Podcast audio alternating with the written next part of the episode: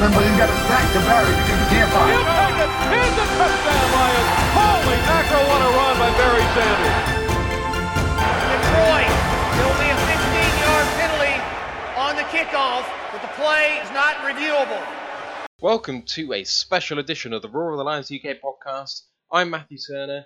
He's Anthony Fitzpatrick. This is the mini Hopium Pod. I have been feeling a feeling since the draft for the past week or so that this team is on the brink of something really, really special. And I know that there are some commentators out there wanting to keep people's feet on the ground. Jeremy Reisman specifically said, I'm getting worried about how the. Uh, the NFL media regarding these Lions is actually doing pretty well. I'm on the opposite side of it. I'm all for it, and in fact, I think some of these guys are actually low on us because despite how all these guys view us, all these mock drafts are coming out with us at third or fourth in 2023 because of the Super Bowl odds, I do not buy it at all. And I am going to very, along with Ant, tell you why you should be optimistic this year. Ant, how you doing, man?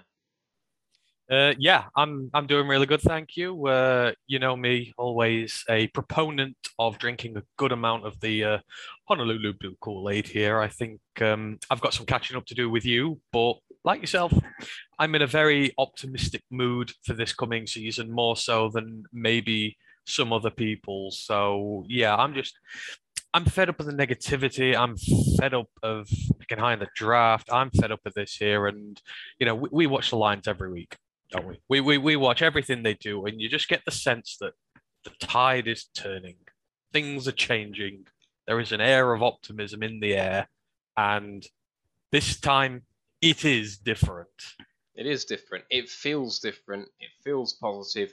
I would argue two consecutively good off seasons gives hope for the future years as well. Whether I'm right about this year or not, the process appears good. And let's start talking about this off season. So the Lions come into free agency pre-draft. If I don't take all of all of free agency as it is, so letting go of uh, a few guys in there: Dean Marlowe, Jalen Reeves, Maybin, Canaro Hodge, uh, but bringing on board safety to DeShon Elliott, wide receiver DJ Chark, cornerback Mike Hughes, linebackers Chris Board and Jarrad Davis, and now Natrez Patrick and the tight end Garrett Griffin. This free agency class got a lot of um, not hate. I don't want to say hate. It had a lot of people saying that the Lions were being conservative in free agency. But if I look at where we are with the cap, especially given how much of DJ Chark's salary was pushed down the line, you know, we're right up against this cap. For me, I don't really see how much more the Lions could have done in free agency. I don't know if you think they could have pushed it a bit harder, but for me, this looks like a really nice balance of cap management and getting people who can really contribute. And I, am super high on DJ Chark personally as well. But what, what do you think overall about free agency? Well, you know, we're looking for reasons to be positive for the future we are looking for reasons why this franchise is different to what it has been in the past. And, you know, the cap management has been a big positive as far as for me as far as things go. Because just just think where we were after when bob quinn and matt patricia left. You know we were in an absolute dumpster fire of a situation in regards to our cap in regards to the amount of money we have to play with here. We, we, we had nothing. Last year we had to go bargain shop hunting.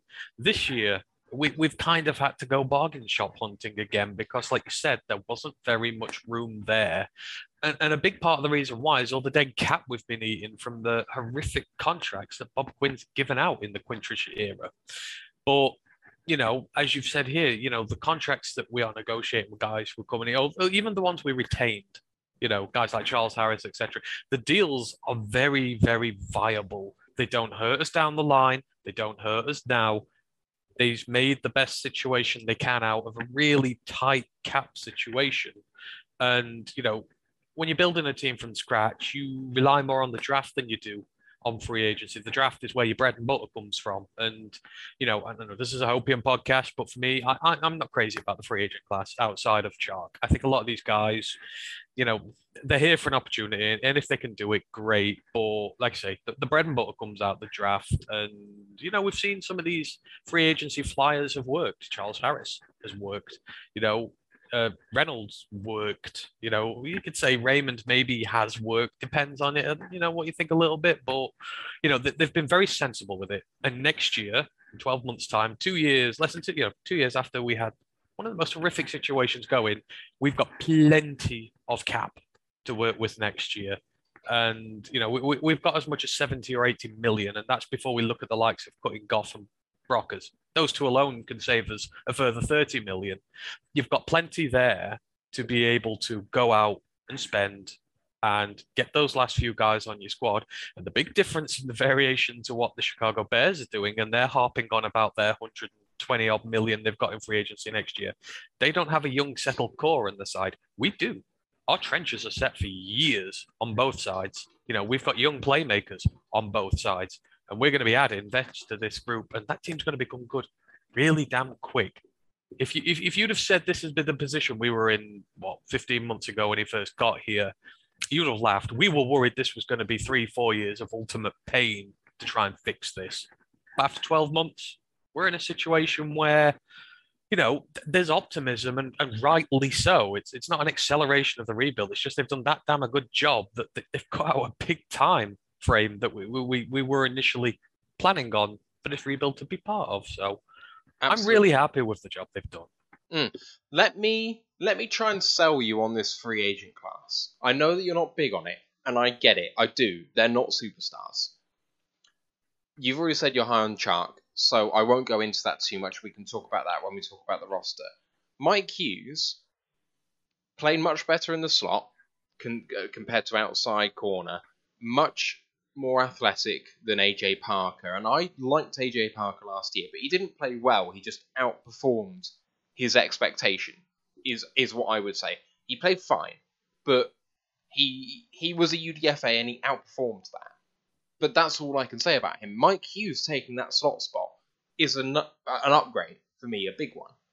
If you have that, Jarrad Davis comes in. If he makes this roster, if he makes this roster, Two years ago, he was linebacker one. Now he might be linebacker five. Is that not progress? DeShon Elliott. Sorry, this guy might be starting above Will Harris from last year. Is that not an upgrade? Look at how many games we lost by one score last year.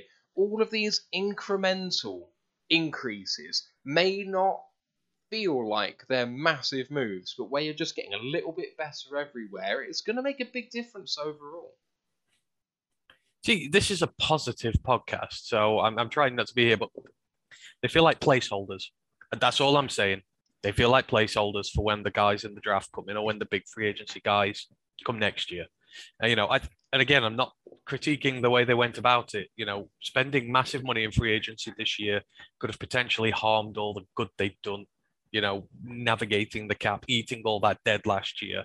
You know, we, we've this whole situation we're in. Why 12 months ago we were the worst franchise going was because of free agency. It crippled us. We spent such insane amounts of money on past it and has-beens and then had to pay the piper for it. And people were, you know, people were like, you know, we should never have got to that situation. It's like, spend again. No, you just got to be prudent. And we've been prudent. You know, it, Hughes might work out, and yeah, hey, yeah, we've got one spot there, but it, you know, it doesn't matter if he does or not these are the kind of signings they are. They're not they're not moving the needle yet. A lot of work required going into them, but again, the overall strategy they've had, it, it, it's very positive. Like say, you you you put the emphasis on your rookies, you develop them, and you have the settled basis of a potentially great team. And and we do, you know. I mean, just think about next year. Like I say, the, the trenches are settled. You know, that's your big thing there. Your wide receiver core is young. You potentially have this group here for three or four years and add to them. You know, the cornerbacks, if they come good, young group here. Linebackers, again, got some good potential positivity there. So, you know, we, have laid the groundwork for the future and then we can go spend the money and compete. So, mm. yeah, it's, I like the way they've done it. I'm just you know, free agency, meh, I can take it or leave it. No, I, I absolutely feel that. It's okay to like the process even if you don't necessarily if you're not that high on the people that have come in. That that's absolutely fine. Let's talk then about the draft class. And for me, in in massive difference to Chicago and Minnesota's draft, and even actually Green Bay's draft, I think we got difference makers on our team, massive difference makers, and also we've got the role players as well. So Minnesota, Chicago feel like they got an entire draft of role players, basically, with role players with upside, whereas it feels like we got the impact players and the role players with upside. So Hutchinson starts day one. Jameson, I mean, it depends whether he's healthy or not, but if he is, he starts day one. If he's not, you're looking at only four and a half years of hopefully an elite starter. In him, I see absolutely what I want in a wide receiver in this team. Not only just him in isolation, but the sort of complementary wide receiver that we need. We've got the guy over the middle like Amon Ra. We've got Hutch, uh, um, Hock that can do that too. We've got the X receiver in Chark. Williams is the complementary missing piece. Paschal's gonna contribute. Kerby's gonna contribute. Mitchell's gonna help Hock no end because if Mitchell can be the tight end on the line, well, if you're playing 11 personnel, maybe Hock can be the slot receiver every now and again, and Mitchell can be the tight end on the line. You know, like, it allows you to do so many different things, and never mind talking about Rodriguez and Houston and Lucas, who can definitely play their part. What do you think? I would agree. You know, I, I like our draft, you know, better than most. I know I was talking on the main podcast the other day. I do like Green Bay's, and I'm not going to lie, I can't. I think they had a really good draft. But like you say, with us, we, we got the impact players we needed. We aggressively targeted the wide receiver who finishes out the room. We've got every type of receiver you really need now, even if he's not going to be healthy. Chark's here. Chark can fulfill his role. We, we're not in a situation where we have to rush him in. You know, we're, we're probably not going to win playoff games and that this year. But what we are going to do is get Jameson healthy, get him up and running to speed in the NFL, and you know get a good amount of wins with him there. We're going to build him in. You know, the, the edge guys are, are, the big ones, obviously, Hutch and Paschal. And, and, and to a lesser regard, the second year guys as well, Levi and Alim. There's a lot of talent in there, and it is about how they can develop. And I've already gone on record as saying Todd Wash is now the most important person in Detroit because he is, you know, he needs to do his job and develop these linemen the same way that Hank Fraley does on the O line. And if he does, then Jesus, we're we're quids in. We we are quids in with some of these guys. So, you know, they they've gone after the trenches. That's what they wanted to do. That they're built now. They are basically built. And now you've got to refine them and complete them. Or you've got all your foundation pieces in there. So I like that. I mean, Safety, I still think is going to be a need long term. I don't think Kerby Joseph is. I mean, to be honest, if, if Joseph and Walker are my guys behind like a big guy, like a big draft guy next year or a big free agency guy, that's a really good room. But we've seen what we did last year. We some areas we couldn't target in the draft because we didn't have enough picks and we filled out the depth in them. Wide receiver, we filled out the depth positions you know, edge. We filled in the depth positions, and we've gone and spent big on them this year. And the rooms are complete now. And I think with guys like you know the safety room, that's what we're doing this year. We're filling out the depth. We're getting it ready for the big guys to come in and, and really take over. But I like Joseph as a guy in there, and and the day three picks, I, I think we smashed it out of the park. You know, I've I've tried laboring this point to the POD guys. They just are not interested one little bit about this day three lot, and I'm surprised about that because you know people can go, oh yeah, the day three guys they really shouldn't be competing on a good roster or something like that. But this is a bit different. James Mitchell's only a day three pick because of injury, and I will stand by that. I picked him out on the college board at the start of last year. Has been a potential round three signing. He was that good. He just got injured. He's only there because of that. Rodriguez, you know, it's because of his physical profile, his his arm span, bits like that. But you've already seen the man hits like a truck. He's already made a name for himself in training camp. He is going to be a big part on this roster, and not just because there's no depth there. I think that's disrespectful there. You've got Borden, who everyone was really excited about when we got him. You've brought Jarrad Davis back. There's genuine competition for him to get in this team as a round five pick, but he's going to in my opinion, and he's going to have an impact on this team, as is James Houston. That that hybrid versatility that he brings, and you know, the I, I talked about it in my article on him. He's got a last chance mentality where he's playing every snap like it's his last. It produces very dangerous players when you like that. And that versatility is going to get him a good look in our side. Maybe you know, we, we've been trying to get this outside linebacker position sorted for some time. We, I know we we tried to put Julian there. You know, we've tried to. I mean, we've tried to put Trey Flowers there and do that with him, and it, it's not really worked. But he's perfect for our scheme here. And you know, I love the match of these guys. I love the intensity they bring. And we saw last year, it doesn't take guys who have household names or anything to make a good squad. It's their mentality, it's how they play. You know, the team plays better than the sum of its parts with guys like this who give everything on their play. But, you know, we do have the skill in there to match this year. We've got our premium edge rushers in, we've got our premium wide receivers in. You know, the offense is, it to me, it's sorted. You know, the big thing we lacked was a true wide receiver one and genuine depth at tight end. We've sorted that. Swift stays healthy. Williams plays well. The O line stays healthy. It's it's good and raring to go. And there's still a lot of talent there to be developed. The wide receiver room is going to be a tough place to get into this year, but it's got depth. Josh Johnson's in there fighting for a place. Kalil Pimpleton's in there fighting for a place. Again, people go, oh, undrafted free agents, you know, then I go, they are. This is from guys who've watched their college footage and how well they can play. And you are these guys drive each other to become better. And we saw it in regards last year. The corners fought really, really hard. Jacobs, Parker had to fight like hell to get their spots in the team, and they fought like hell to keep them, and you saw it. So, you know, the, the draft went really well. We hit well with the top picks, and then later on in the draft, we've got guys who have the potential to be far better than where we drafted them from, and the value we got out of them is just, you know, Holmes has been a master in these two drafts. You know, we always worried when Quinn did drafts because we're like, what, what the hell are they going to do now? You know, what, what what's going to be the the smart decision they want to make in the draft that no one else is going to make because they think they're better than them and they're not. They're really not. And you saw that with the Patriots this year. They, you know, they thought they were the smartest guys in the room and they messed their draft up big time. But we've been very prudent and I know people will say, well, it's because of the lack of depth on our roster that so many of these late guys make it on. But again, that's disrespectful to them. Hmm. I think they're going to be there through merit.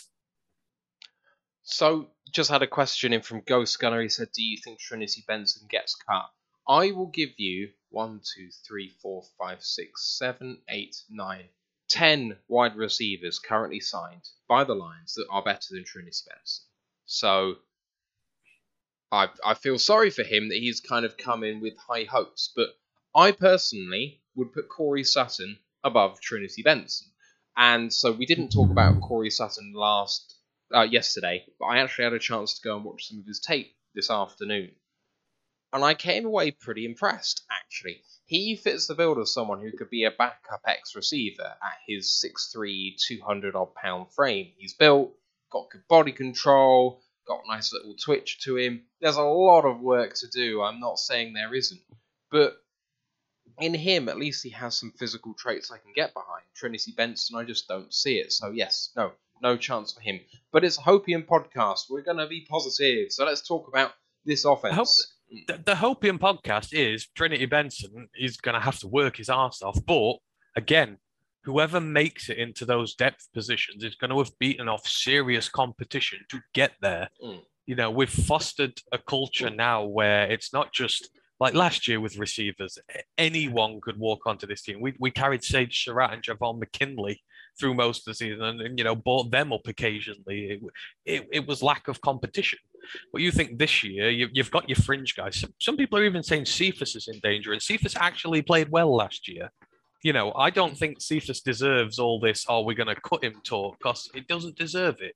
He he looked like he was developing really well last year, and he was one of the first receivers to get a rapport going with Jared Goff, which says a lot. You know, yeah. Jared Goff trusted him before pretty much anyone, even Amon Ra. Oh Goff yeah. would look for Cephus. Do and you that recall? I don't. I don't remember which game it was, but there was a fourth down play. They went five wide with Cephus, the ex receiver on the far left hand side. They designed a play for him in five wide. Yeah. He was the feature guy. Like Exactly. people forget that that play didn't work. It was a badly designed play. That wasn't Cephus's fault. He ran the route well, and it was just badly thrown, and it was badly designed. But he was Exactly. the guy. Exactly, and you know, it was just it was just one of many, many horrible injuries that sidelined us this year. Because I genuinely think, you know, I mean, it, it it's an interesting question because does Amon Ra break out if Cephus breaks out first last year? Who knows? But you know, Cephus earned his reps, played well, and people are saying he's on the bubble. So if you've got Cephus fighting for a spot, Kalif Raymond is sure as hell fighting for his spot now that Kalil Pimpleton's here because he can do what Raymond does and he can do it without the $4 million price tag or whatever it is on this roster. Kalil Pimpleton is the real deal. Josh Johnson is going to push people because, as I've said already, he has some of the best feet out of any receiver in this draft. And I'm talking about the guys who went in the first round. His feet are that good. So he, if trained properly and refined right, is going to make a damn good receiver. So this outside room is going to get pushed and pushed and pushed, and whoever emerges as wide receiver four, five, six this year is going to have beaten off a lot of stiff competition too. and and that's what I mean. This this elevates people up to being better. You saw it with the corners last year. The elevation. I'm looking forward to seeing that this year. Okudah ain't a walking on this team. He ain't a starter for me at the moment. He's got to earn that right back because of the competition in that room. And that that is what a good team is. It is a selection of very highly, you know, very good players fighting to be on that roster, not just getting a spot because no one else is there. So, you know, if, if Benson fights his way onto this team, I'll actually be really impressed because I'll be like, right, well, the competition he's beating out is legit. It's not just he's getting a spot because it's not happened. Do I expect him to make this roster? May, probably not. I, I would like Josh Johnson to make this roster. I would maybe like Pimpleton to make the roster, you know, because I like the cap implications of replacing Raymond with him. I think he can do the right job. So, but that this is the exciting thing this year. Some of these positions have such, you know, competition levels that it's going to drive them on to do so much better and you know to, to elevate this team which is why i think people are wrong to sleep on us they just go oh well you know that they're, they're in on potential and that but some of these guys are going to hit and in some places there's so many players fighting for a spot that the right number of guys are going to hit and you're going to end up with a good group and you're going to end up with good backups to bring up in case of injury which we couldn't last year Yeah. So let's let's maybe take it in the direction of the starters, the guys who are probably going to be playing the majority of the reps this year, and just maybe look at how we think conceptually it compares to the rest of the NFL. We talked before, you mentioned that you thought that this offense was largely complete. Our starters at the moment, projected by ESPN, are Jared Goff, quarterback, Swift and Williams, running backs, wide receivers, Amon Ra, DJ Chark, Jameson Williams, tight end Hockenson, fullback if required, Jason Cabinda, and then the five on the line of Decker, Jackson, Ragnow, Vaitai, and Sewell. In that starting lineup, I do not see a position that obviously needs an upgrade, apart from quarterback, but that is accepted. Can't do anything about that this season. So, barring Goff, and I'll come to Goff in a second, I see Swift as uh, a running back that I kind of said in the offseason I was willing to trade, and I will say that up front. But someone who carried the offense on his back last season, the reason I was willing to trade him is because he's a running back, not because he's not very, very good at his job. And I do believe in D'Andre Swift. I bought his jersey. Amon Ra, DJ Chark, Jameson Williams is your three. When Williams is fit, Chark is your one, Williams is your one, St. Brown as you one. Sorry, I have three wide receiver ones. What the fuck happened there? Like, all of these guys on their own back can carry the team on their own. What happens when you have three of them? This is one of the best wide receiver calls in the NFL, and I do not care what you think. If you do not believe in this wide receiver core, I do not know what to tell you. Josh Reynolds was wide receiver four on the Titans and got cut. We picked him up and he was our wide receiver one. He's now our four and might be our five because, as we just said, Quintez Cephus played excellently last week up until his injury. Kalif Raymond played really well in patches last year and he's our six right now. I mean, oh my god, this core is really, really good. Tight ends. Hockenson had to do it all by himself, got crowded out because there were no receivers on the team. This year, much, much less attention, and if there isn't, the wide receivers will get a lot of play. Hockenson this year should have a lot less attention on him, should be able to work the middle of the field really, really well. But because we've got James Mitchell in the mix when he comes back from injury, because Brock Wright looked like he was coming on a bit, if Garrett Griffin makes the squad someone who can block better than Hockenson can, this frees up Hockenson to do some of his best work.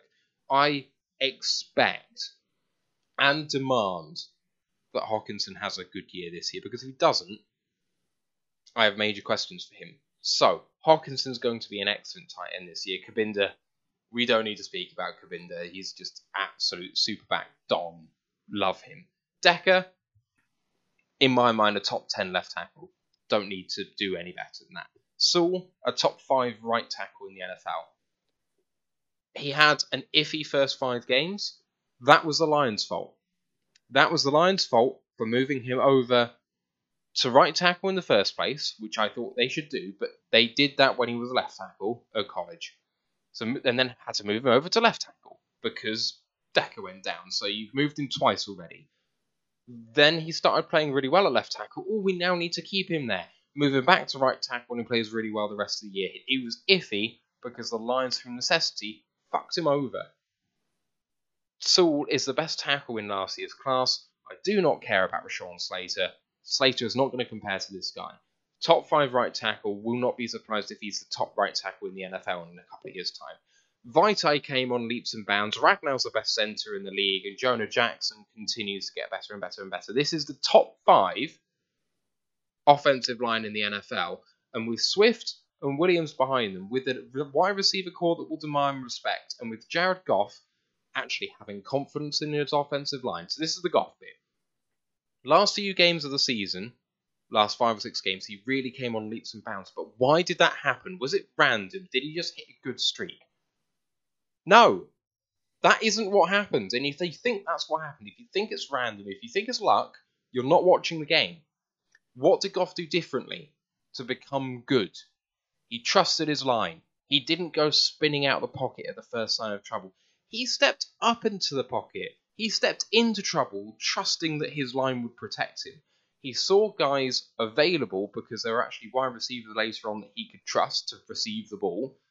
He threw caution to the wind and it paid off for him. He trusted his team. You know what changed about the team in front of him? About that line? Absolutely nothing! The wide receivers got even better. If anything, he should do what got him success at the end of last year more. He should do that quite naturally.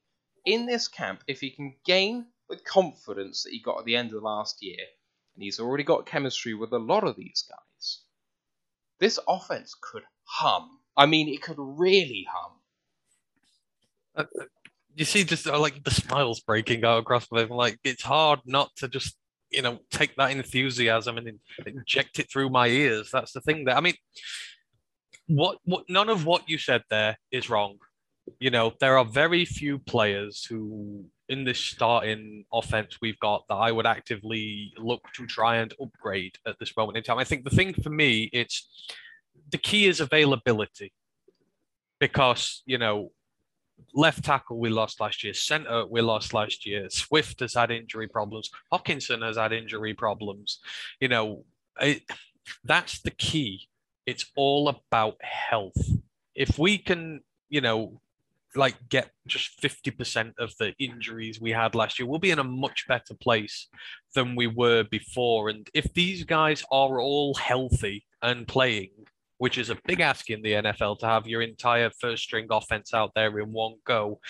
It is dangerous. It's very dangerous. We've got a good depth running back room. You know, even outside of Williams, even outside of Swift, you know, Jefferson is going to have a good year. And that was, again, injury held him back just as he was starting to break out there. Reynolds has taken every opportunity given to him there. You know, this offensive line creates gaps for people to go into. And, you know, if that can just stay healthy, if that offensive line can just stay healthy, it will be so damn good. I mean, you know, we're starting the season against the Eagles. The Eagles have very, very little in their edge rushing department. They, you know, they're, they're good on the interior, but I would want my line, the amount I've invested in it, to dominate. And this line can dominate if it is healthy and able to. And as for the Goff thing, I mean, I know we we I, you know I take a lot of flack off this on Twitter for defending him and stuff, but you know, twelve months ago you inherited a man who was broken, utterly broken. He was chucked out of LA with near near a, an apology towards him for the way he was treated, blamed for all their issues. Has to sit and watch the Rams win a Super Bowl last year. Comes here where we've got no receivers. He's missing the two biggest parts of his offensive line most of the season.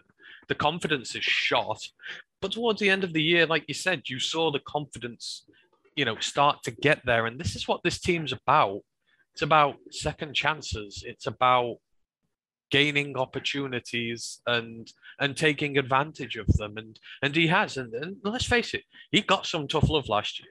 I think when Campbell came out and openly criticized him, I think it was not long before Goff's form turned around because Campbell's like, you know what, the situation's bad, but you've got to play better, mate. And he did. He played a lot better to the point where you did feel confidence in him. And and this year he, he needs to be given a fair shot. And I don't care if you're to be, you know, Goff Goff critics can come right at me on this, and you can say he's had all the opportunities in the world and whatever, but he hasn't. He has not had a fair opportunity in Detroit. Has he made mistakes? Yes, he bloody well has. You know, are there some things he could have done a lot better? Yes, there is. But until you get an opportunity to work with a competent wide receiving core, with a healthy offensive line, and a run game that can work properly, which it did not under Anthony Lynn because he just couldn't run that offense whatsoever, you know, he, he's now got that opportunity. If Jared Goff is bad this year, then he deserves to have his hook slung and he deserves never to start another game of football again anywhere ever because this is as good an opportunity as he is ever going to get again with these receivers and that here. But the way he and the team finished off the season, if you're a positive person and you're on the hoping train, you saw the progression that team made you know, after that first win against the Vikings, something changed. The mentality changed. Learning how to win games, learning how to battle and come back. You saw the team evolving right in front of you. All those players in there, including Goff, evolved and started to do better. And this season, you're looking for them to carry on that momentum and keep on going. Give them the opportunity to do so. If they come out and go 03 and 04, then you know we're going to have issues because I'm not accepting that this year. There are expectations there. You know, it's not like we're a slappy pod which will accept anything. Last year, they, they they sort of had free reign to be a little bad, but this year there are expectations and there are no excuses for them to not do well. And but you've got to give them the opportunity. That's the whole point of what Dan Campbell's about. It doesn't matter who you are, where you're from, the opportunity is there for you, and we will give you a fair shot. And that is what players appreciate. That is what mm. this whole rebuild is based on is opportunity for all and sundry, so long as you work bloody hard and earn it. And yeah. I think Goff earned his second year towards the end of last season. It was always the plan. The way the contract is, the way it was structured, we were always going to use him for two years and then move on or keep him. And I don't think two years is a lot to ask in the grand scheme of a rebuild. We had a lot of other issues we needed to fix before a quarterback. Justin Fields is going to die this year because the Bears have gone about it the wrong way. They got the shiny new toy, and now they're trying to make a team around him, which is going to take a bloody long time. Mm. So, you know, yeah, it, yeah, yeah, Goff deserves this chance, and you know, it's not it, it's not a slappy thing to say. We're giving him a fighting chance now, and now this is his opportunity to mess up Last year it wasn't. This year it is. Yeah, no, hundred percent. Just quickly, if this offense fires on all cylinders and miraculously does stay healthy, what do you think the ceiling is for them in just terms of like ranking them against the rest It's of the top NFL? ten. It's top ten. It's easily well, I say easily. It, it's going to be, I'd say around ten to twelve. I think if even if it's humming well, because don't forget, I mean, th- there are some really good offenses in this league, and I'm not just going to forget about them. It's not like we're going to start ripping people apart overnight, but we have we have the most important thing. We have our offensive line built. That is the critical thing to any offense's chance of succeeding, and we have that. You know, we we have a good depth running back room, and that's key. We don't have a superstar. I don't think D'Andre Swift is a superstar, but we have two very good rotational guys at the top who can win games and can score your points. Well, maybe not win your games, but they're very good running back room, but you've got depth behind them. So, you know, good running back room, made better by its offensive line. You've got a quarterback whose confidence is going and can potentially, if he does, if he has a good season, he can have a good season. You know, a good season that can get you to the playoffs. He can do that. And now you've got a wide receiver room, which is dangerous. And I know a lot depends on Williams and whether he's fit or not, but let, let's even say Williams is not fit. We've got our outside receiver in Chark. We've got our slot receiver in Amon-Ra St. Brown. And as I've said, we've got a lot of guys fighting to get into that team who are going to have to take the opportunities afforded to them. Because if they don't, then someone else will come up and take that opportunity. So I I expect us to be a top 10, 12 unit if injuries allow it. Yeah. Now, that's- obviously, that's if we yeah. Yeah, it is. If we if we lose Goff, we're screwed.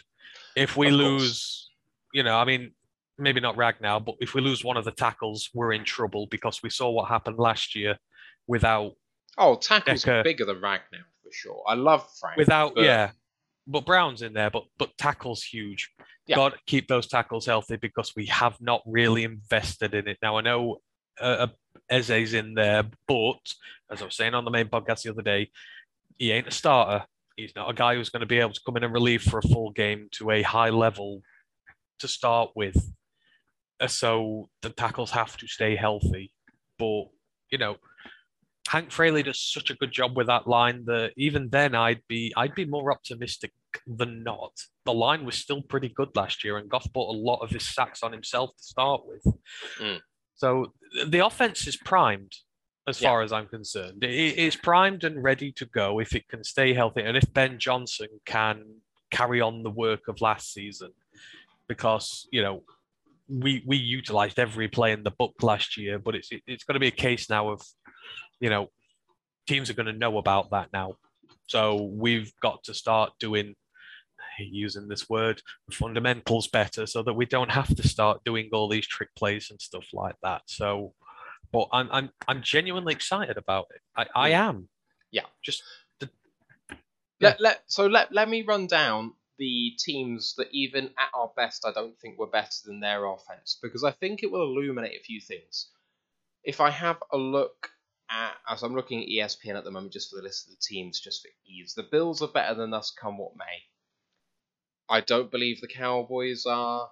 Giants, Eagles, Commanders, Dolphins, Patriots, Jets, no. Packers, no, they've lost too much. Rodgers is Rodgers, but entire offense, including offensive line, I reckon there's a chance that we are better than them on their day. I know you'll probably disagree with that, but I don't care. Bengals and Browns are better than us on offense. Ravens, Steelers, no.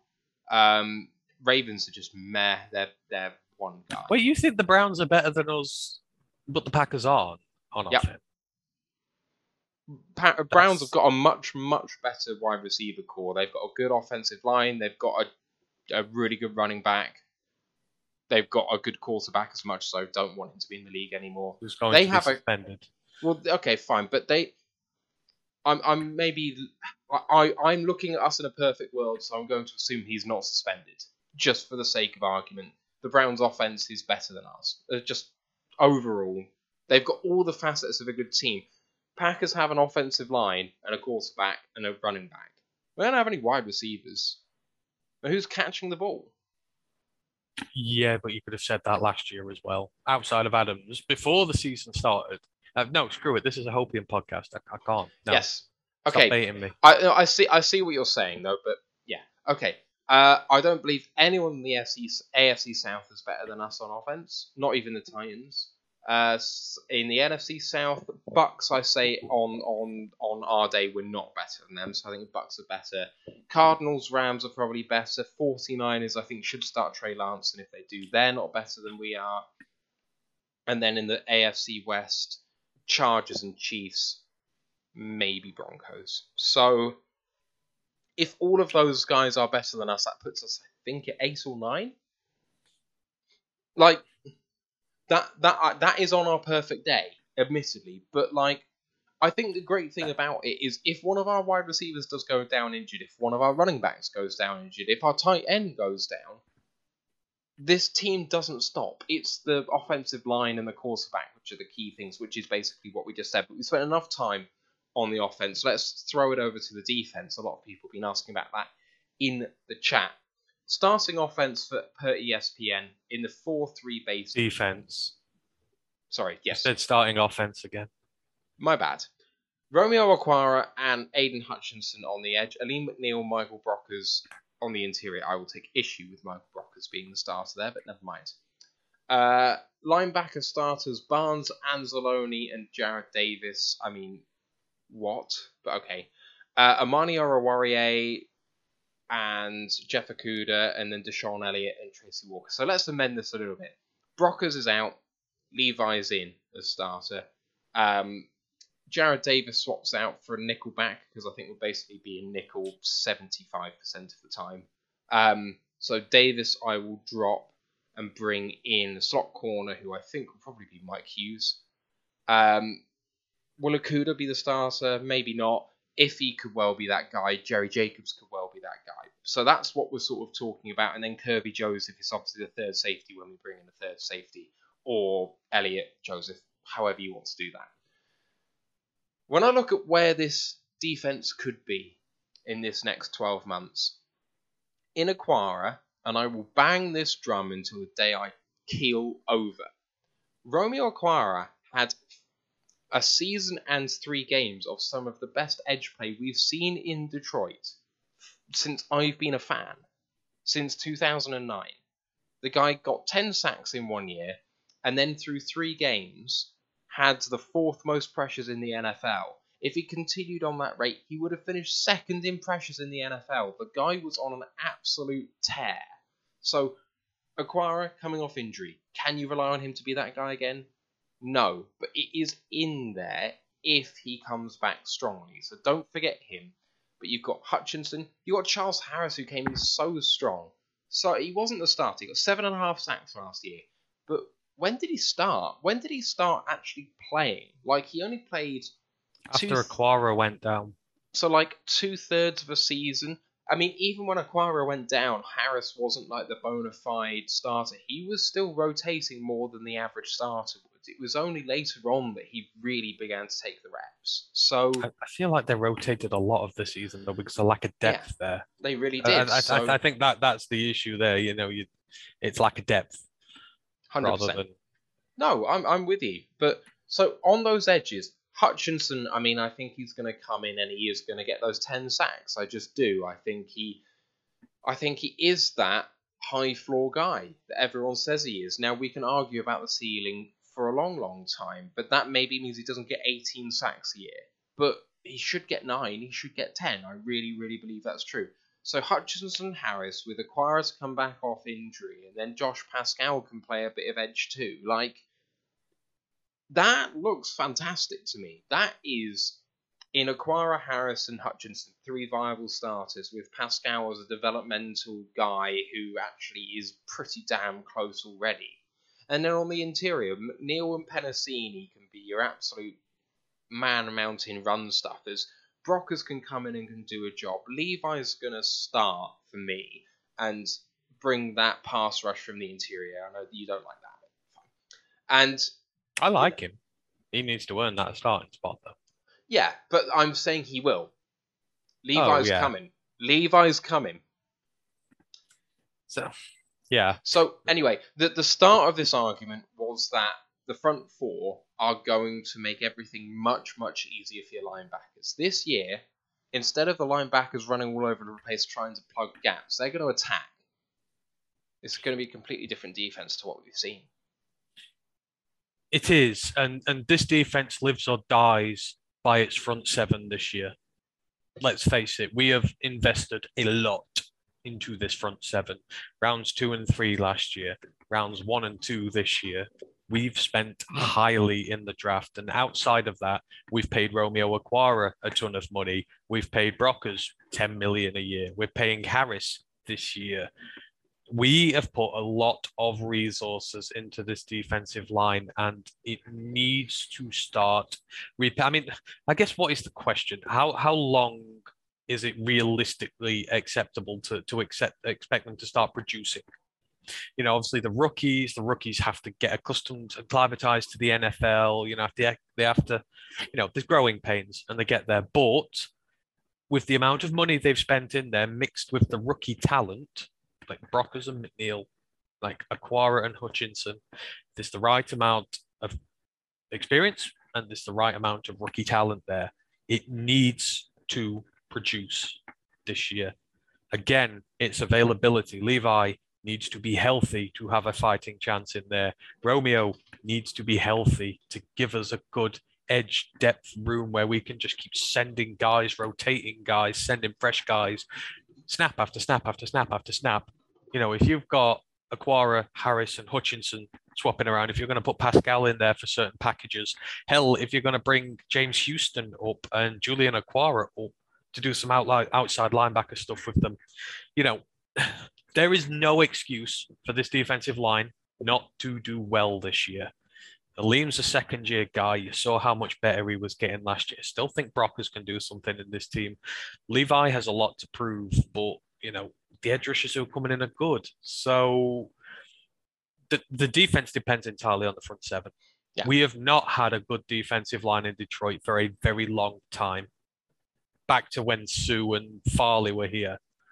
You know, you're going back a long, long time before that front seven was any good. And I don't know. I just think with the amount you've invested in the last two years and the amount of money put up into some of those guys, it's got to play well. Because if you think the secondary last year was not good, how did we fix the secondary this year? A third round comp pick and a seventh round pick in the draft. That's it. You know, bought DeShon Elliott in, we've bought Hughes in, but we're taking swings in free agency, rather long odd swings and late rounds in the draft. And as much as I we love the cornerback room, we love the guys in there. That's all that that is more based on development than anything. there's not a lot of money put into those positions. This is all about undrafted free agents, late round picks that fighting their way through and, and making a good unit. And that's a lot to bargain for. So we need to take as much pressure off them as we physically can. But with the assets we've put into the defensive line, I'm again, I'm very confident. Alim is already turning into one of the best defensive tackles in the NFC North, probably the wider NFC. You know, he he is going to be good. Charles Harris is having a renaissance here. Romeo was playing really well, and you hope that he comes back. But you know, he's he's not going to be the focal point of this team last like he was last year. You know, he was he was the only guy, and he's not. And he's going to be part of a good rotational room now. And I, I like the rookies to come in to do something, but it's going to be interesting to see who they take forward. I think there's going to be some cuts in this edge room that maybe some of us don't like. But again, it's a high level of competition. Jessie Lemonier is gone, which, even though he played well, is a good thing because he can't even get into our depth room anymore. Yeah, he was a starter last year, thing got so bad, and now he can't even reach the depth room. Shows how far the level's risen across the board, which hmm. is again another reason to be highly positive about things. You know, these these depth guys who were assuming critical roles in the teams now longer cannot even get into the 90. Yeah, so for me, the, the really good thing about this this front seven, or what I think will be a front six, really, is that they're going to be good against the run and the pass. In terms of how I see this going, so you know, I am properly chugging, and I'm sorry, I am. This line is going to be really good. It's going to block things up. It's going to make havoc for quarterbacks. But when it can hold up against the run properly, And in McNeill, Hutchinson, Penasini, uh, Charles Harris, Brockers, they are going to get some stops in the run. If they can hold their gaps, it allows the linebackers to go and attack. And, you know, that is going to play massively into Derrick Barnes' strength. We did not play into Derrick Barnes' strength last year at all. And I think this is Oh, something we that- made him, we made him a coverage guy, yeah, and and that's why I think this guy. this this gives away a lot about what I think the Lions defense is going to be incredibly aggressive this year. Mhm. Look at the linebackers. Derrick Barnes is a blitzing linebacker designed to get into the backfield and cause havoc. It's what he did at Purdue. It's how we need to work him here now. Malcolm Rodriguez is a run stuffer, a guy who gets up to the line, causes game-changing fumbles, and you know makes an impact. He does that in the run game. James Houston lives in the backfield. And me and Ryan called it before anyone was saw it in rookie camp the other week. He's an outside linebacker. He's a linebacker. He's not an edge. And we've already been proven right. He's taking snaps at outside linebacker, but he's another guy who blitzes. So your second level of your defense now is full of blitzers and very good blitzers. Yeah. So this offense next season, uh, offense, this defense next season, I think is going to be highly, highly aggressive, designed to stop run games killing us and to go and kill quarterbacks.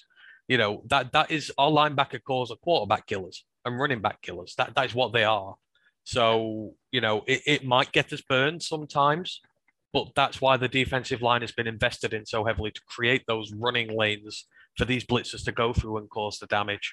And you know that's that's what the defense lives or dies by this year. If we give quarterbacks too much time, they're going to kill us. And I know this is a Hopian podcast, but I'm trying to say the good thing is we, we finally invested in getting after quarterbacks and stopping run games, killing us in the interior, which is Yeah.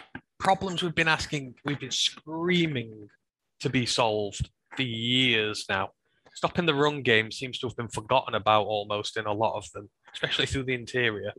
So this is a very big year for the defensive line and you know a lot of what is based on here is player development but i saw lots of player development in a far worse team last year with decimated by injuries decimated by a really really awful schedule by everybody being new by you know losses piling up quickly and yet i still saw players get vastly better more so than under Matt Patricia ever did here. And now I'm going into this year with all my healthy vets back. I'm going in with a good draft. I'm going in with a lot of second year guys who are just going to keep getting better. You know, I I fully trust that this development is going to continue. And we're at the point now where some of these players are going to start breaking out big. They've got accustomed to the NFL now they are learning how to win games and they are going to start breaking out in big ways and creating big game changing plays for some of these guys. That, that's what I love the most about this year and the thought about what's coming up. So I mean, Chris Board is in that that vein of linebacker that you were just talking about. But in terms of coverage, I know the Riz has said this, banged this drum a few times, that Shaun Dion Hamilton, as a coverage linebacker, was well ahead of Alex Anzalone in last year's offseason before he went down for the season. How many people who got injured early last year are still on the team? How many people, especially given his draft profile, have managed to hang around? They believe in him. So I wonder who's going to be the starting coverage linebacker in this in this scheme. But let's let's move on. Sorry, and I was just about to say Anzalone will start, but you know things will change quickly.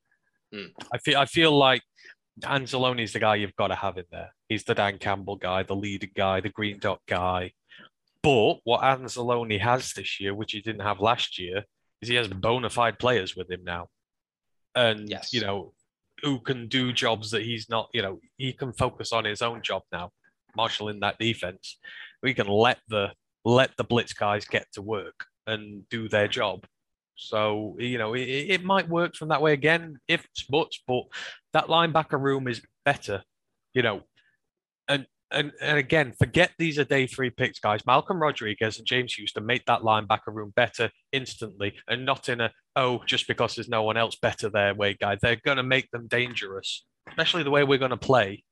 We've bought. There's a reason we've bought these guys in and targeted these guys. You know, attack the run, attack the run vigorously. It was horrible watching our second line of defense against the run last year. Horrible. These guys are experts in attacking the run, forcing turnovers, changing games. And I think they're going to do a lot more than what their draft expectation is of them. hmm Yeah. Let's move on to the secondary then, and then just have a quick look at the schedule to see what the wins and losses might be very briefly, because obviously we're going to cover this in a lot more depth in in the normal show. But the the secondary starters at the moment, I would say, and I mean it's hard to predict who the cornerback starters will be. I anticipate it being Oruwariye, Okudah, Mike Hughes. Up for debate, I know there are lots of cornerbacks in that room. Safety starters, I believe, will be DeShon Elliott and Tracy Walker, with Ch- Kerby Joseph coming in in specific packages, especially three safety packages. Um, sometimes in two man, you might see Joseph and Walker together if you want two deep safeties. That absolutely could be a thing. But if I have a look at this cornerback room, I'm obviously kind of really hoping that this front six, front seven is going to get a lot more pressure, which is going to alleviate some pain for this cornerback room. But I think back to Jeff Okudah's offseason last year when he was healthy for the first time in 18 months. Actually ended up getting uh, injured in game one. But all he heard through training camp was this guy's right back on it. You know, he hasn't skipped a beat. He's looking like the player that we drafted. And I mean, there might have been a bit of hopium there too. I don't know. I wasn't there. But it really looked like on tape he was starting to reclaim some of that swagger that we saw. Then, in game one, when he did get injured, he played a practically perfect game, apart from giving up one really big touchdown to Deebo Samuel, where the coverage was 98% perfect, and Deebo just flat out beat him. Like, a guy that now, one season on, people are convinced is the best offensive player in the NFL. Like, not, not talking most valuable player, but just in terms of straight talent, people some people think Deebo Samuel's is the best wide receiver in the NFL. So I don't think that's a scratch on Okudah. I don't think that's a mark on his character. The coverage was really good. Go back and look at it. He loses the ball for a tenth of a second and he's gone. Like he's behind him. The coverage is perfect. So don't get hung up on that one play. The rest of the game is perfect. Okudah still has the talent he had. Can he come back from the injury is the most important thing because the talent is still there. He needs to remain healthy. If he can remain healthy, he's still the guy we drafted for me. So I am hoping for the best there. But the wild card out of all of that group is a Ifeatu Melifonwu. Melifonwu has the traits, has the build, has the speed. And for me, I don't see a safety in him. I see a starting cornerback. And I see a cornerback one in his ceiling. I really, really do think he can be the one to Amani's two. Because Armani is not a one, but he can be a very good two. So I'm hopeful that this cornerback room can come good. And if they don't, Jacobs has a lot of room to grow. Mike Hughes, I mentioned, I thought would be the starting slot. He played so much better last year than he has done before. And he comes here with low expectations still, but he's got the pedigree. He's got his career back. And this is a great place to build your career, man. And a great place to get coached in a DB room. It is, but again, this is another room where it's availability. You know, we had so many injuries here at this position last year that, you know, it just forced everyone and anyone to come in and play. And, you know, again, so many guys coming back off injuries. Jacobs coming back off serious injury. Okudah coming back off serious injury. And it's, you know, it, it it's how do they recover from that? You know, Parker was injured bad last year. If he was injured bad last year, they've all had injuries, and as talented as they are, they, they all need to come back and and start performing. And it's it's it's a tough one. It's it's it's again. I love the corner. I love the cornerback room and the competition going on in there because I think out of all these guys, two or three are going to rise to the top and be really good. You know, I don't controversial maybe, but I think Iffy has done far more with this team than Okudah has, even in his rookie first year. It's not controversial, I don't think. It's if, if he had a really good year last year, and the thing I've said about Iffy time and time again is, yeah, he made mistakes in games, but I immediately saw the adjustments, the improvements he made in his game to counter that. I keep mentioning the Seahawks game when he got burned with one over his shoulder by DK Metcalf. He looked the wrong way, you know, just lost him again, like that little fraction of a second he did, and he was in. Yet there was an identical pass later on in the game which he defended, picked up the picked up what he got wrong first time. He learned, he got better. Before the injury, he looked really good. He came back and he grew into the game and he looked really good. I'm starting Iffy this year over Hughes, over Okudah. I, I'm I'm putting there as cornerback two now because for me, he's earned it. And and this is all about earning opportunity. Now I know it's hard for Hughes because he's not been here, but I look to my own rookies first before the free agent guys I bring in and see what have they done. If if Jacobs is healthy for me when the season goes, I play Jacobs, Iffy, and Amani because they are the three most deserving guys from last year to start. Now, obviously, a lot changes in training camp, and you know we don't see everything that goes on behind the scenes, but in terms of who's done the most for the team when it matters, I think they're the three guys at this moment in time. But the fact they've got so much competition behind them, Okudah, Hughes, as you say, Parker is in there. I mean, we've got Chase Lucas in there as well now. It's again like the wide receiver depth room, like the edge, edge depth room. I think this is going to create really good players for this team just because of the amount of competition that there is there. Something we didn't have last year along the line. So the corner is the most intriguing position to watch next year because we could potentially sort our cornerback room out without investing in it further if everything goes right. Even the depth, we, we could have our cornerback room of the future here right now. If Okudah plays well, if Amani plays well and we pay him, if he plays well, Hughes plays well, four corners right there you've got. So that's great.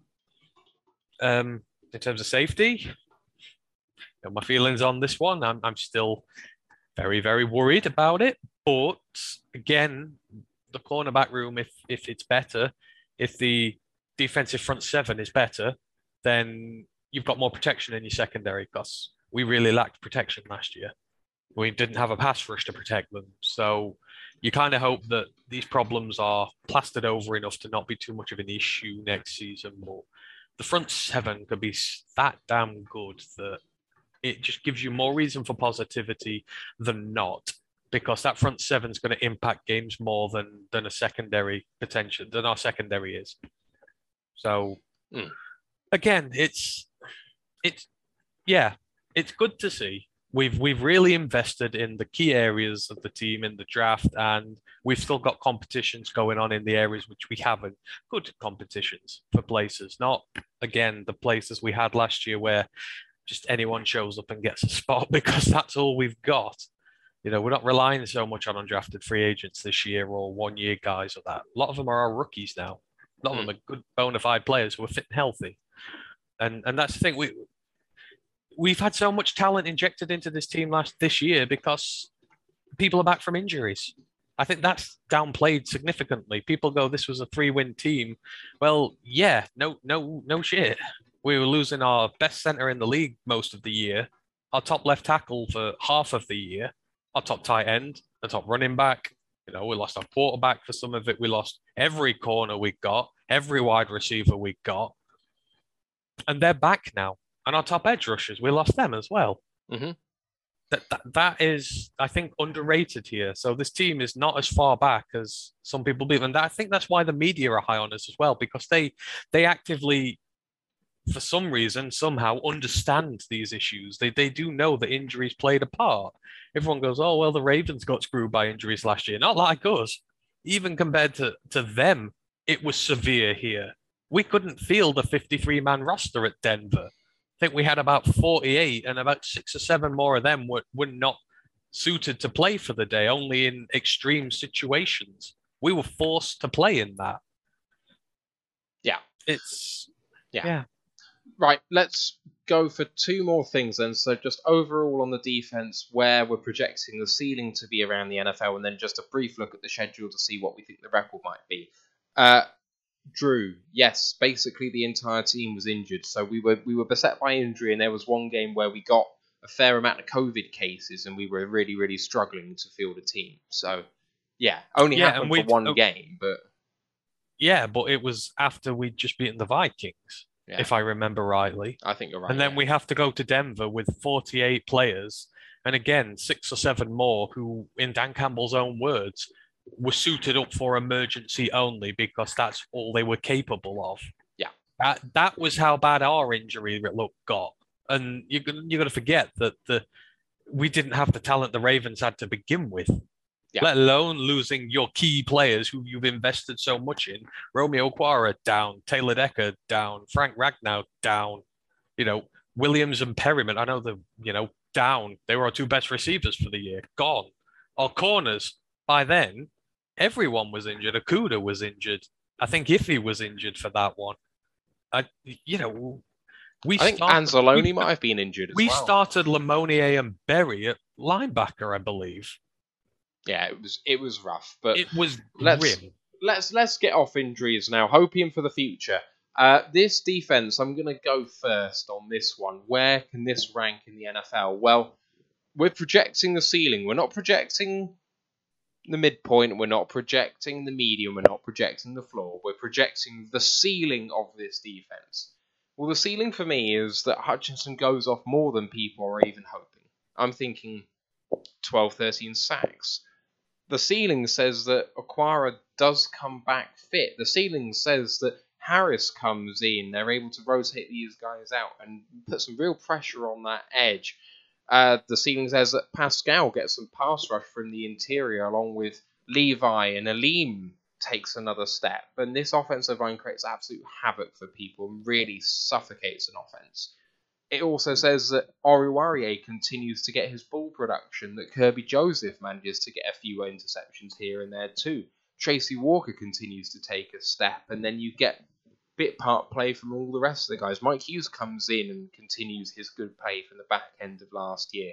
And then Malcolm Rodriguez fits in with a good few sacks too. I mean, like, there's a lot of upside you can talk about from all of these guys. Derrick Barnes comes in and is the guy we thought we were drafting.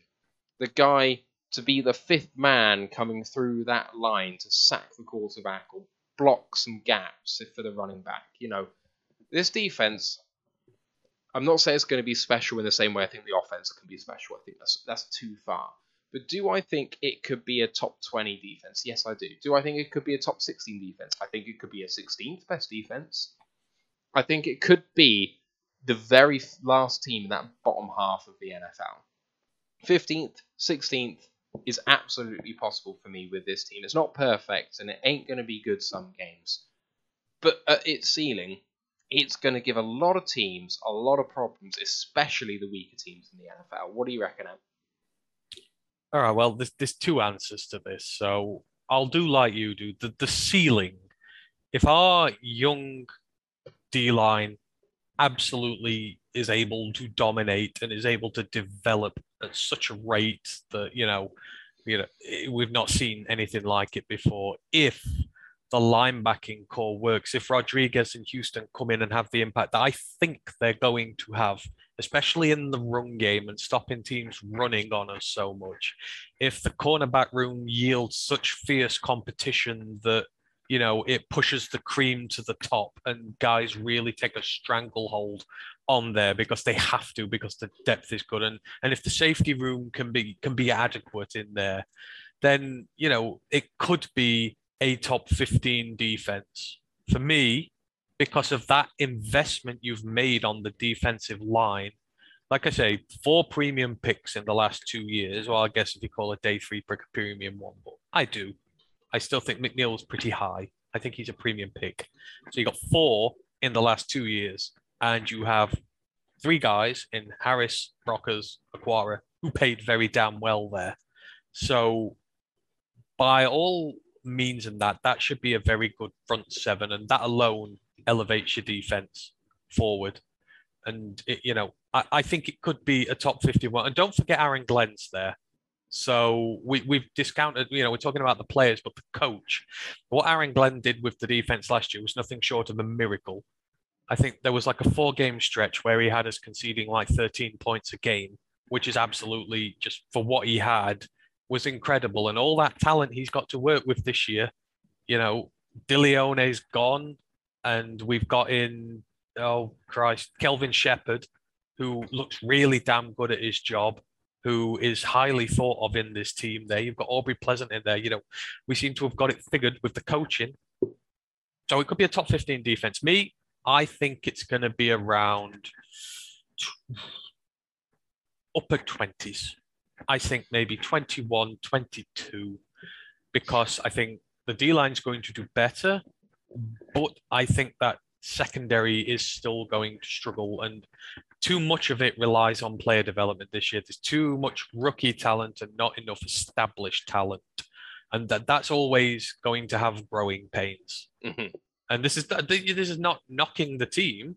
No, this no, is no, I this is absolutely what we needed to do. We needed to rebuild that thing there. So I think they're going to be better than the sum of their parts this year. And you know, I think if you end up with an offense that's I mean, we discussed this on the Monday pod. If your offense is 12th and your defense is 20th, depending on which way you look at it, that is either a playoff team or nowhere near a playoff team, depending on how you look at it. Mhm. So, and you would expect us to be in that area. I would like to be in that area, you know, that sort of seven, eight, nine win area. Maybe you're just on the periphery a little bit because it's a big jump to make, but it's bona fide, legitimate progress. So, you know, if he can get it to top 20, then, I mean, just think next year, this time in 12 months, all these guys on our defense, if they have a good year and progress, then Yeah. Jesus, the uh, the opportunities are limitless. I'm saying top 10 defense next year if a lot of these guys take big strides and we draft well again. I'm Yeah, it really legitimately saying be. top 10 defense. I think be. the offense is just a year in front. The offense has the advantage of having more experience on it. The offensive line is, you know, pretty solidified. It's got three established vets, two rookies. That's a good little sort of mix to have in terms there. The receiver core, again, a good mix. You've got some experience in there now, and you've got a lot of good rookies in there. The running back room, everywhere you look, it's a good blend of rookie and vet. The right blend. The defense is just lopsided towards rookies at the minute, though, so it's a year behind. Mhm. But again, not critiquing how they're building the team. I'm so excited to see some of these players this year. I just think there's going to be so many guys who really come on and start, you know, really pushing out production this year Yeah. and really showing themselves on a bigger stage. So, yeah, Yeah. upper twenties for the defense. Okay, so let's finish this off because we've been going a while. Just with a very brief look at the schedule, we're going to do an entire pod on wins and losses on this schedule. So I don't want to do that here. I just want to do very briefly win, loss, tie for every game. And if you want to give a reason briefly, do so. But obviously, we'd just be regurgitating what we'll do later on in the year if we go too quick, too much. So if we go one by one through the schedule, at home Eagles week one, I'm going win narrow. Narrow win.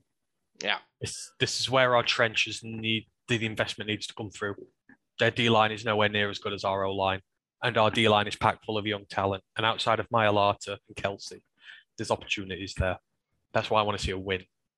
Washington at home week two, blowout win, two and zero. Win. 2 and 0 for Ant as well. Week 3 at Vikings. Blowout win. 3 0. Loss. Much as I hate the purple incarnations of Satan, they are still a decent side. They suck. And we're playing at Minnesota. So I'm not saying it because I'm biased. They suck. They are a team on the down. They were already bad. They've changed their coaches. They've got a GM who thinks he knows analytics, but has no idea. So we're not good. We're, we just are not good in Minnesota. So, you know, it's. I, I think we're going to lose that. Our, our own team still has a lot of problems to overcome and a lot of development to do to grow. to where it wants to be. Hopium! Hopium. Yes, the Vikings suck. Kirk Cousins is a massive. No, this is actually true. Kirk Cousins is ridiculously overpaid, but I, I think we'll be very competitive and we'll just lose. Fair. You're two and one. I'm three and zero. Seattle at home, win. Four and zero. Win. Three and one for you then, and you're being more realistic. At Pats, week five. Pat really got worse in this off season and have a load of contracts that are really, really bad for players that aren't very good. Win. Five and oh. zero. This is a Hopium podcast, isn't it? So uh, we t- we traditionally do well against the Patriots, so win. We really do do well against the Patriots. We've won the last few against them, I think. Like the Cardinals, Cardinals just can't seem to beat us. So Plus, we beat Patricia. by week. Un- unlike what by we said week last we year, are we, are we are chugging Kool Aid if it's We can't- we no. can't, we can't we can't beat the bye week. We can't lose the bye week. Much If we're if we're five and zero at the bye week, we're looking for flights for bloody playoff football just in case it I know. happens, aren't we?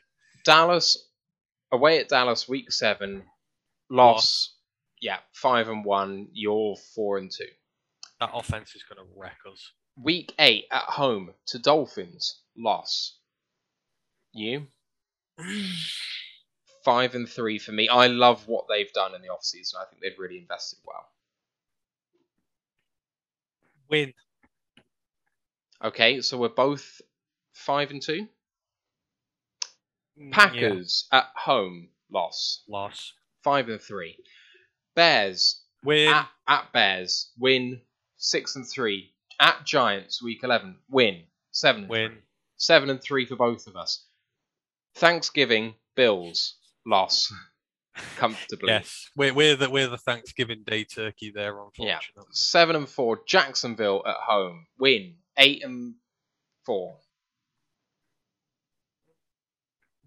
Yes, win. At home to the Vikings, win nine and five. Uh, no, that's week fourteen. Where am I wrong? Nine and nine and four.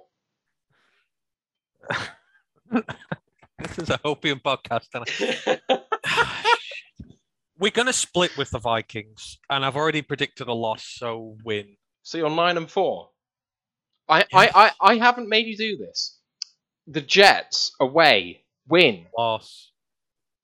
What? Why? No, I actually. Well, Why? we're gonna lose. Look, I can't Why? do this. I can't do this. I go- there has to be some realism in there No, somewhere. I, doesn't. I think the Jets had a very good. Well, they had a very a pretty good draft, and they had a really good. The. Jets free are worse than agency. we are. I think the Jets are going to finish second in that division behind the Bills. I, I genuinely do under Saleh. He's got his defense going this year. I think we're going to struggle, so loss. Okay, nine and five for you, ten and four for me. At Carolina, Win. win. ten and f- eleven and four. No, I'm at five. I'm, I've got five defeats. You're you're at ten and five. Oh, shit. At home to the Bears, win. Eleven and Oh five. yeah, win. Oh yeah, win. I've said this. I'm not accepting anything less than two wins against the Bears. Okay. You're 10 and 6, I'm 11 and 5. At Green Bay, they've clinched the number one seed in the NFC. I'm still going loss, but I gonna get- hold out hope get- for that. We, we're going to get hammered like a nail. Okay, so se- Unfortunately, Green Bay are just going to sweep us this year. so Sorry. 17 games, 18 weeks. You've just gone 11 and 6. I've just gone 12 and 5. Now, it's ridiculous. I know it's ridiculous. But I've gone through every game. I'll go into it in more detail on another pod. There are a few there that I think are a bit mad. Week one against the Eagles is going to be extremely tight. In real, you know, re- realistically, Patriots is going to be tight, but they're winnable games. Like I don't even mean they're winnable games as in we have a forty percent chance. I genuinely believe these games are coin flip games, and I've chosen a loss against the bloody Dolphins, which a lot of people have as wins. Well, th- like a- again, this is the Hopium podcast. This is like us looking on the positive side of things and seeing where the results are. So I think in the most positive situation, if our players all develop really, really well, if the offense hums like a top potential top 10 offense, as we think it can, and that defense full of talented rookies begins to hum like we think it can, this is not beyond the realms of possibility. We were three field goals away from six wins last year. So going from six to 10 wins is not insurmountable. It's not a massive, massive jump. I will li- I will fight on the I will fight and die on the hill if we weren't a three win team last year. Given the situation we were in, the injuries we had, the schedule we had, that was not a true representation of this team. It was growing pains, it was a lot of rookies in there. You know, I still think that was a potential five or six win team last year. So the leap ain't great. Obviously, requires on everything going well, but you know, just being healthy will be a huge advantage for us. A lot of these teams are bad now. You know, NFC ain't great at the minute. And, you know, we're a team on the up. We're a team doing our rebuild right. We are a team who have a great young core at the right positions. A lot of teams don't have that. So there is absolutely no reason why we can't do better than them next year. And that's not even just with Hopium. Yeah, so Drew's talking about Philly and 44 6 last year. You're talking about a Philly team riding high. For me, you know, they. I know it wasn't even a good year for them last year, really, but Jalen Hurts was uh, what top 12 quarterback last year, according to the metrics. There, we Actually, we'll, we'll get into this. We'll get into this another time because I don't want to get into what we're going to do on the main podcast. We're just going to encroach on that. But this is a Hopium podcast. We're going to be the Eagles. I, I, I- there was lots of extenuating circumstances around that Eagles game last year as well. You know, the entire team been new, us been on a losing streak, confidence at rock bottom, injuries all over the place. You know, it. It, Yeah. There's a lot of extenuating circumstances around there. You know, the, the Bears beat us, but Jesus Christ, they ain't going to beat us this year. Things change. no, absolutely right. Any last words before we sign off? Because this has gone bit deeper than Yeah, yeah, yeah, yeah, yeah. This this sort of didn't go, but technically it's not a mini pod like from the big podcasts there. So No. all I would say is there are a lot of reasons to be positive next year. You know, it, this is may, may some people may say this is only year two of a rebuild. It's destined to be another bad year and that, but you know, we, we have a lot of our key pieces here now. It's just a case of developing them, watching them win games, watching them grow as players. But if if this team has taught us anything from last year, is that it fights harder than anybody. You know, there is no team that is going to outfight us next season. And, you know, the schedule is easier and doesn't necessarily mean a whole lot. You know, anything from no primetime games. So we've got better strength and scheduling. You know, just all these little things are reasons to be positive. The rookies that we have are reason to be positive. So even if we don't go 10 or 11 wins, etc., this is going to be a very exciting team. The one ain't going to be propping up this division anymore. Two is on the beginning of its upward trajectory. We had the hard year last year. Only way is up from this point on, and I think we're going to go up quickly. So, you know, hopium and positivity and that aside, just look at the facts. Some people will look at the facts of the three win season, but no, sorry, look at what you see on a game day. We watch every single game. We see how this team is progressing. We see how the players are progressing. We look all the extenuating circumstances rather than just the box score. And things are trending up in a positive direction. So that that would be the thing that I would, you know, take away from this is that it's not bad to be positive this year. It's not bad to have expectations this year because they can be met. And I think they will be met. yeah, just have hope, guys. Don't get scared by people saying keep your feet on the ground. That's absolutely no fun. You want to have fun as a Lions fan? Actually believe in your team. There's too many people. One specific guy on Twitter, who I will not mention the name of, who's a complete fucking arsehole, who is convinced that whatever the Lions do is bad. Don't be the same old Lions. Don't be the same old Lions. Speakeasy said he shouted us out on Woodward Sports and they didn't believe we exist. They are aware of us now. Thank you, my man. Wow. Appreciate that. Um, Appreciate that, Speak easy. Um, yeah, I, I would just say as well, don't temper your expectations. There's no reason why this team can't go forward. There's no reason why this team has to suffer more years of high draft picks than that here. It doesn't it does not have to happen. You know, you got to take one look at the Pistons. So they, you know, you got the NBA playoffs tonight. They're, they're trying to aim for another number one pick. They got it last year. They got the franchise guy. I, I'm not as high on them as a lot of these guys are. These rookies who are used to losing and losing and losing what happens when it comes to the crunch and that team needs to win games? It's the same with our rookies. They've gone through years and years and years of losing. It is not a bad thing to win games and to develop your team that way. We've got a GM who has proven that he is a master in the draft. We don't need a high draft pick. He will get us the players that we need with what he has at his disposal.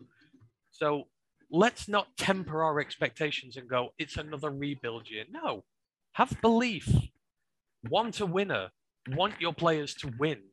Want your team to win. It's not unrealistic. It really, really is not. And if you saw that team last year and how it played, you would know that it is not a team that wants to lose.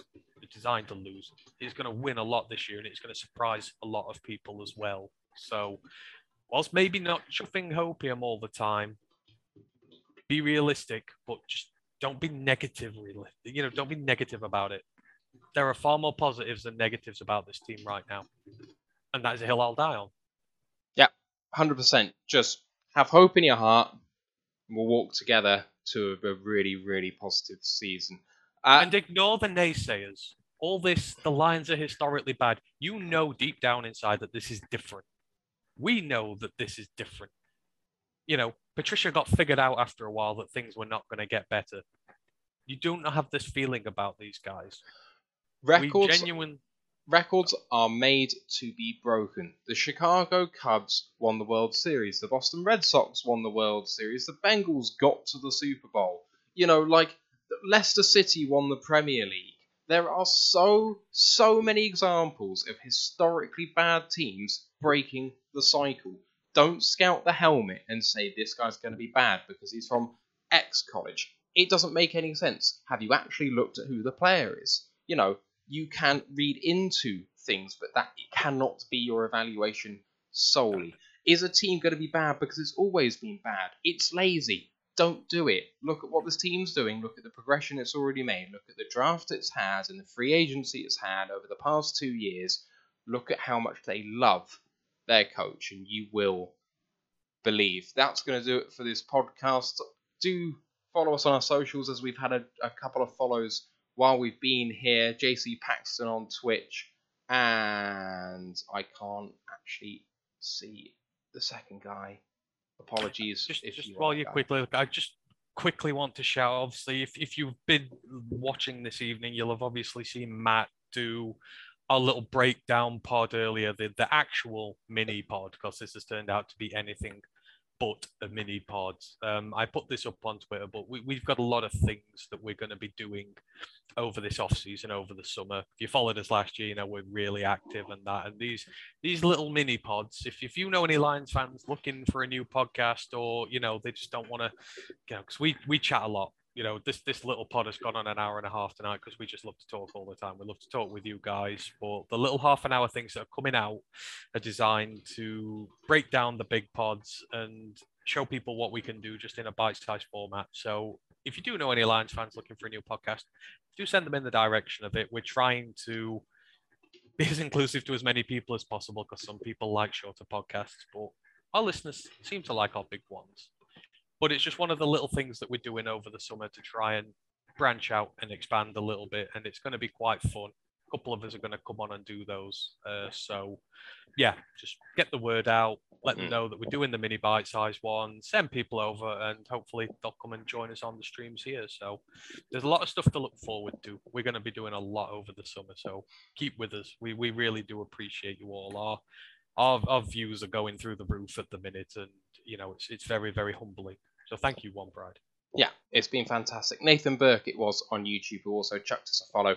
We've got our articles coming out or already out on the website, rurallionsuk.com. So we've got our our Chase article, we've got our James Houston article, we've got Kerby Joseph. I'm going to make sure the Aidan Hutchinson one goes off tonight before I go to bed. Otherwise, just follow us on our socials on the YouTube, hit the bell, make sure you know when we're going live. Facebook page, Detroit Lion, Detroit Lions fans UK One Pride Worldwide. You can also enter the giveaway, five pound or six dollars to enter. All proceeds above cost go to the Red Cross UK, Ukraine appeal. If you win, you get a Detroit Lions jersey with a name on the back of your choice. That's run by our good friend Ryan Farden, who hopefully will be coming back to the pod soon. Otherwise, ROTL underscore UK, ROTL.UK on all of the social medias. But for now, my cheers to and to everyone for listening. My name's Matthew Turner. We will see you on the podcast, maybe the Cottage Football podcast tomorrow, but the main podcast next Monday. Let's go Lions One Pride.